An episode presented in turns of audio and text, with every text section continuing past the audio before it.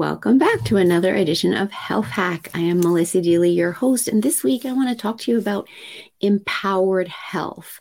And what I mean by empowered health is sharing information and knowledge with you so that you can be responsible for your health, so that you can understand just how much there is that you can do in ensuring that you have your health, which of course is your greatest asset. And that's what I'm all about is teaching empowered health. And I do that through these health hacks, through my podcast, Don't Wait for Your Wake Up Call, and in the courses that I teach and when I'm working one to one with my clients. And the reason I'm so passionate about that is that I believe many of us were raised to believe that if you got sick, you would go to the doctor and they would make you better. And the problem with that thought process is that A, giving expecting somebody else to make you better is putting an awful lot of responsibility on someone else. It's also giving up your power as you put that responsibility on someone else.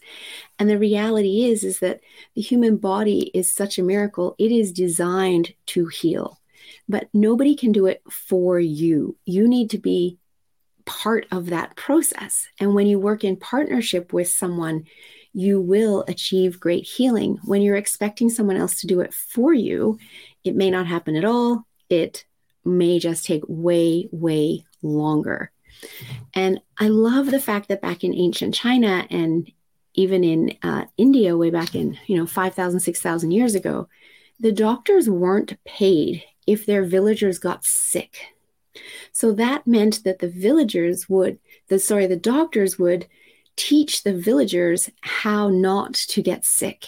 And that is what's missing in our society today. There's not enough education around being proactive in our health so that we don't get sick. Because guess what?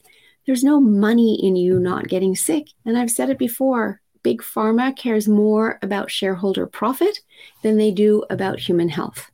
They want you and every other human on this planet to be on medication and have to take it every day for the rest of your life because that's how they make money and that's how they increase their shareholder return year after year.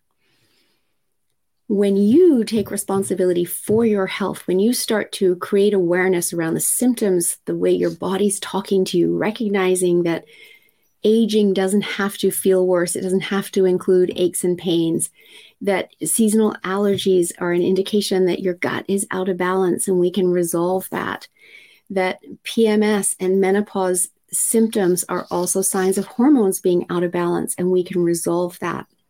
When you start to understand all of this and take action quickly, we can bring the body back into balance very quickly as well. And then you don't have to suffer with your symptoms anymore.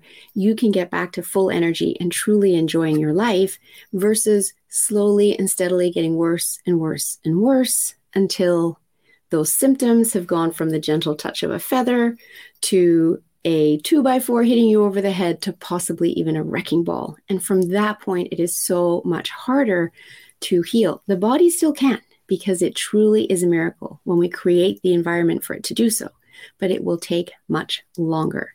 So I just want you to stop and think about whose responsibility is your health? And if it's your responsibility, are you taking responsibility for your health to ensure that you don't even get sick? Or if you do get sick because your immune system needs to be tested every once in a while, that it's literally a mild cold, something that you're over in a couple of days, and you can keep going with your life. And if you want to know more about how to do that, please reach out. That's what I teach. It's what I love to share. It's possible for each and every one of us. Melissa at yourguidedhealthjourney.com.